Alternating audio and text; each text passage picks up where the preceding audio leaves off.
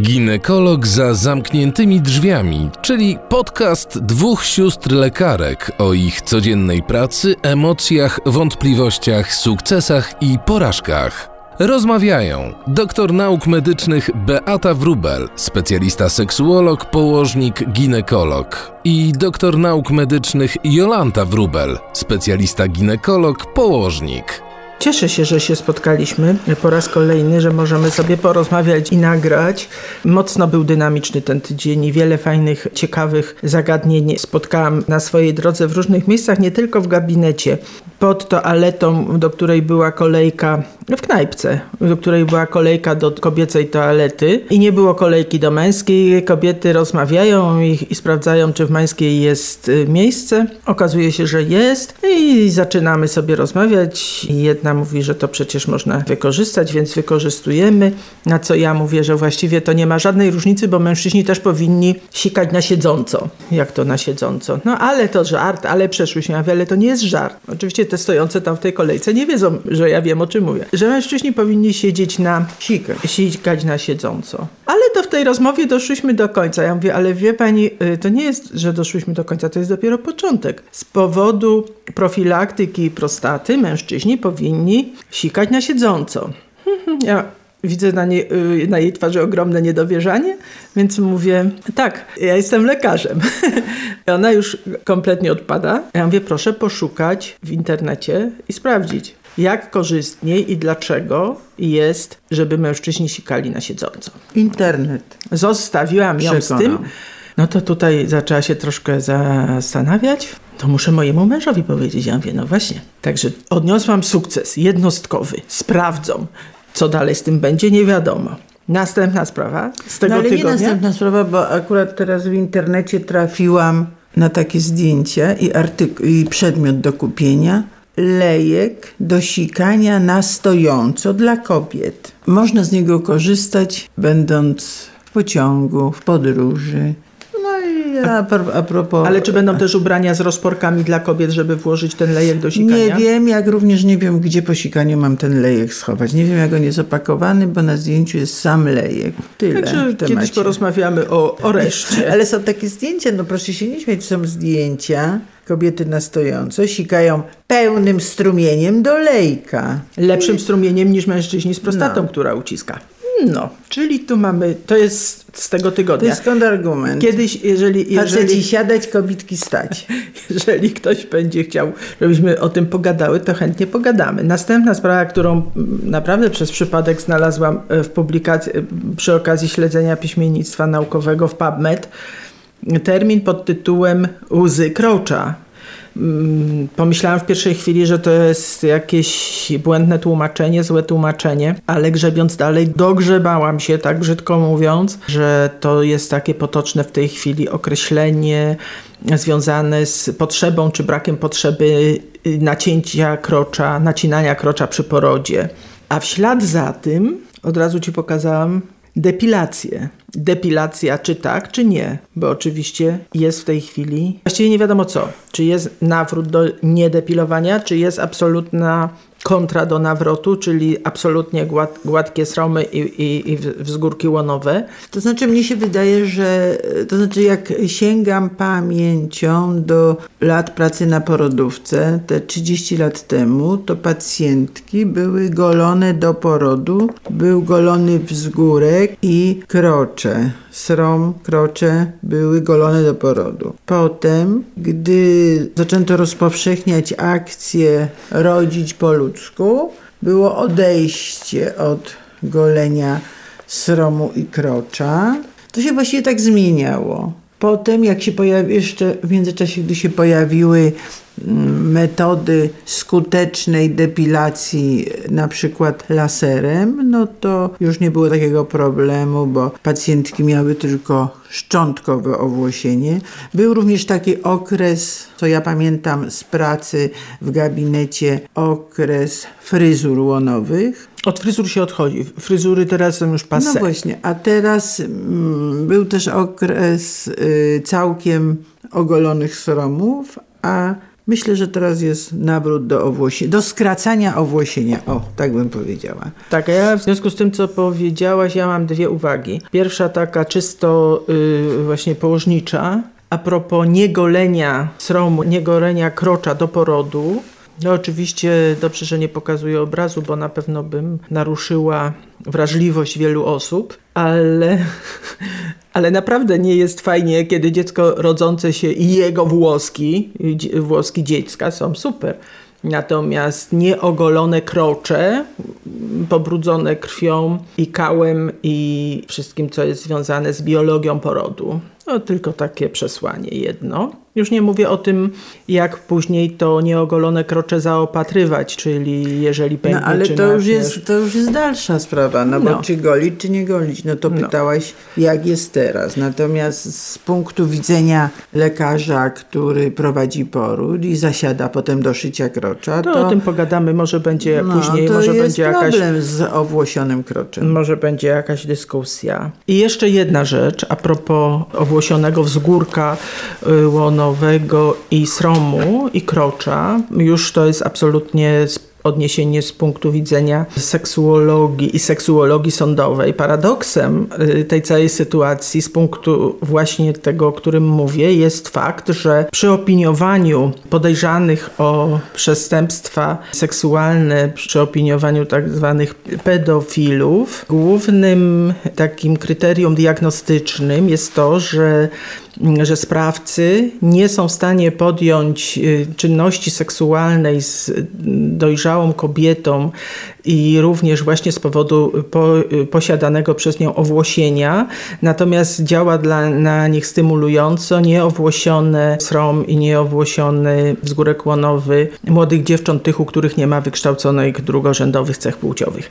Ale w tej chwili właściwie to wszystko się wrzuciło do jednego worka, nie ma definicji, nie ma nie ma y, klasyfikacji, jeżeli są, to są na tak zwanym papierze i właściwie to zakręciliśmy się absolutnie w tej całej seksualności i realizacji funkcji seksualnej i dojrzałości. Na koniec tych spraw, które w tym tygodniu były To się w centrum... nazywa podróż dookoła świata Marka Grychuty. Tak jest. Myślę, że na razie wsiadamy cały czas Wsiadamy i jedziemy. i ale jedziemy, ale jeszcze nigdzie nie dojechaliśmy. I na koniec tylko powiem o tym, co też zajmowało moją głowę bardzo mocno w tym tygodniu, mianowicie sprawa dysforii płciowej i, i dojrzewania y, do identyfikacji płciowej młodzieży. To dopiero jest Tutaj to nawet jeszcze nie zaczęliśmy wsiadać do tego pociągu, ale o tym powiemy kiedy indziej. Dzisiaj natomiast chciałabym, aby dzisiejszym głównym tematem naszego spotkania była, oczywiście troszkę nawiązującym do depilacji, była suchość pochwy. Suchość pochwy i suchość sromu. Czym jest suchość pochwy? Masz pacjentki w gabinecie, które przychodzą i mówią, że mają suchość pochwy? No oczywiście, że mam. Prawie zawsze przychodzą. Przede wszystkim skarżą się na świąt, pieczenie i bolesne współżycie, co związane jest z suchością pochwy. Bo popularnie mówi się o suchości pochwy w okresie przekwitania, po menopauzie. Natomiast suchość pochwy nie musi się pojawiać tylko po menopauzie, ale również w czasie stosowania antykoncepcji, w połogu, w okresie karmienia, u pacjentek z nieleczonymi infekcjami pochwowymi, u kobiet w trakcie chemioterapii i radioterapii, jak również po chemioterapii przez jakiś czas i po radioterapii przez jakiś czas utrzymuje się suchość w pochwie. U pacjentek, które stosują depilację, dość często występują u nich infekcje sromu i krocza. Bardzo dużo tego wymieniłaś. Ważny problem? No bardzo ważny i to ty wiesz ile to jest procentowo, ale to tak jakby nie jest ważne ile. W każdym razie duża ilość kobiet zwraca się o pomoc z powodu suchości w pochwie. To jest nieważne ile y, procent. Z całą pewnością każda kobieta w ciągu swojego życia doświadcza chociaż raz odczucia suchości pochwy. No i co wtedy robić? I w ogóle czy powinno być tak, żeby y, lekarz miał obowiązek pytać o suchość pochwy? No ale wiesz, też może być tak, że pacjentka nie wie, że to jest suchość pochwy, bo ona odczuwa dolegliwości y, dyzuryczne związane z oddawaniem moczu i doświadcza współżycia. I ona nie wie, że jest to spowodowane suchością pochwy, ale najczęściej skarży się właśnie na dolegliwości ze strony dróg moczowych i bolesne współżycie. I dopiero jeśli z tych powodów uda się do lekarza, to on jej może uświadomić, że jest to suchość pochwy, którą można leczyć. No a skąd taka kobieta ma wiedzieć, że to jest suchość?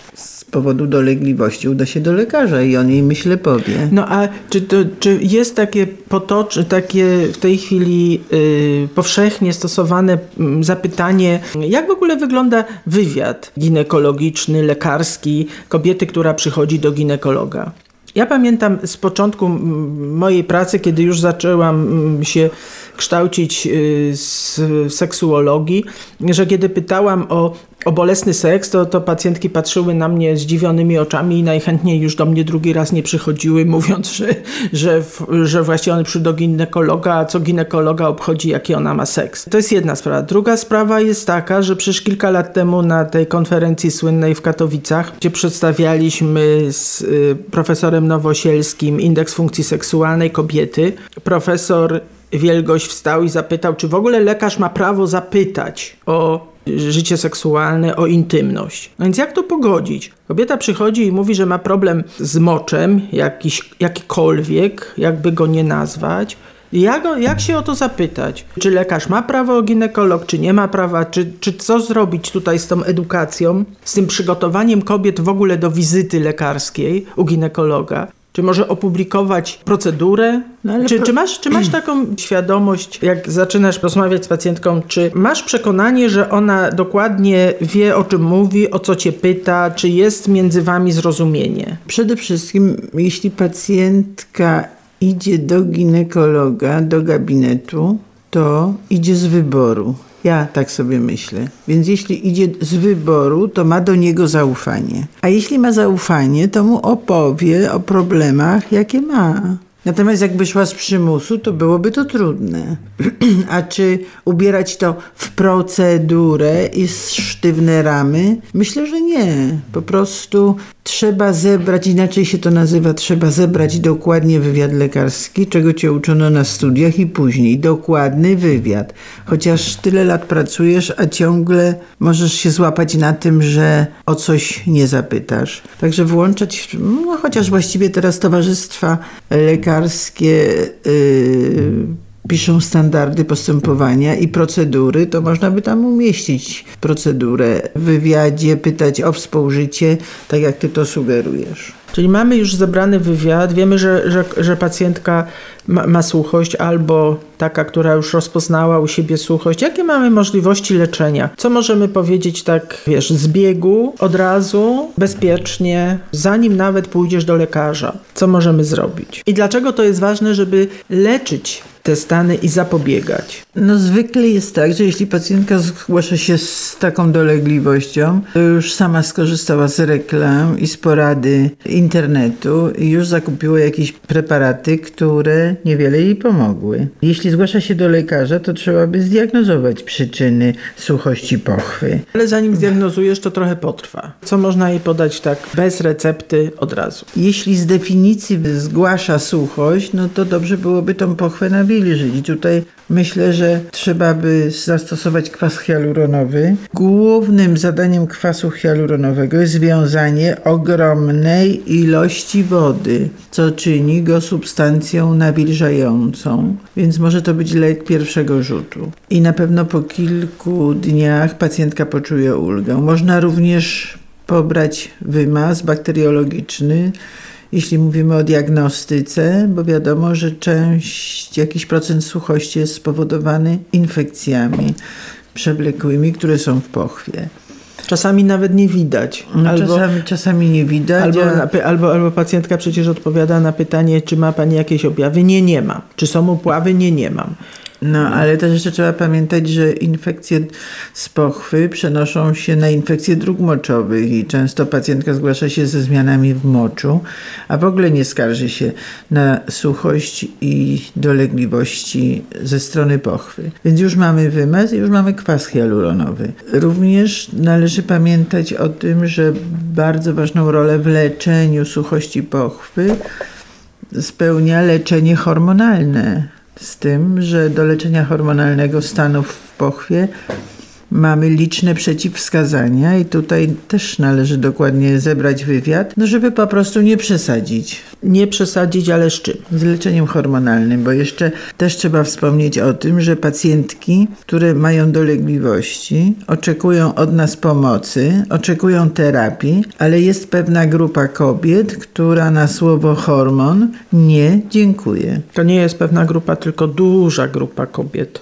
Zarówno sprawa dotyczy do ustnego przyjmowania hormonów, jak i również do pochwowego. To znaczy jest... antykoncepcję bym tutaj wyłączyła, bo jednak antykoncepcję młode kobiety potrzebują, to jednak stosują. Bardziej to dotyczy grupy kobiet po menopauzie lub w okresie klimakterium, które są zdecydowanie przeciwko hormonalnej terapii, stosowanej również drogą dopochwową.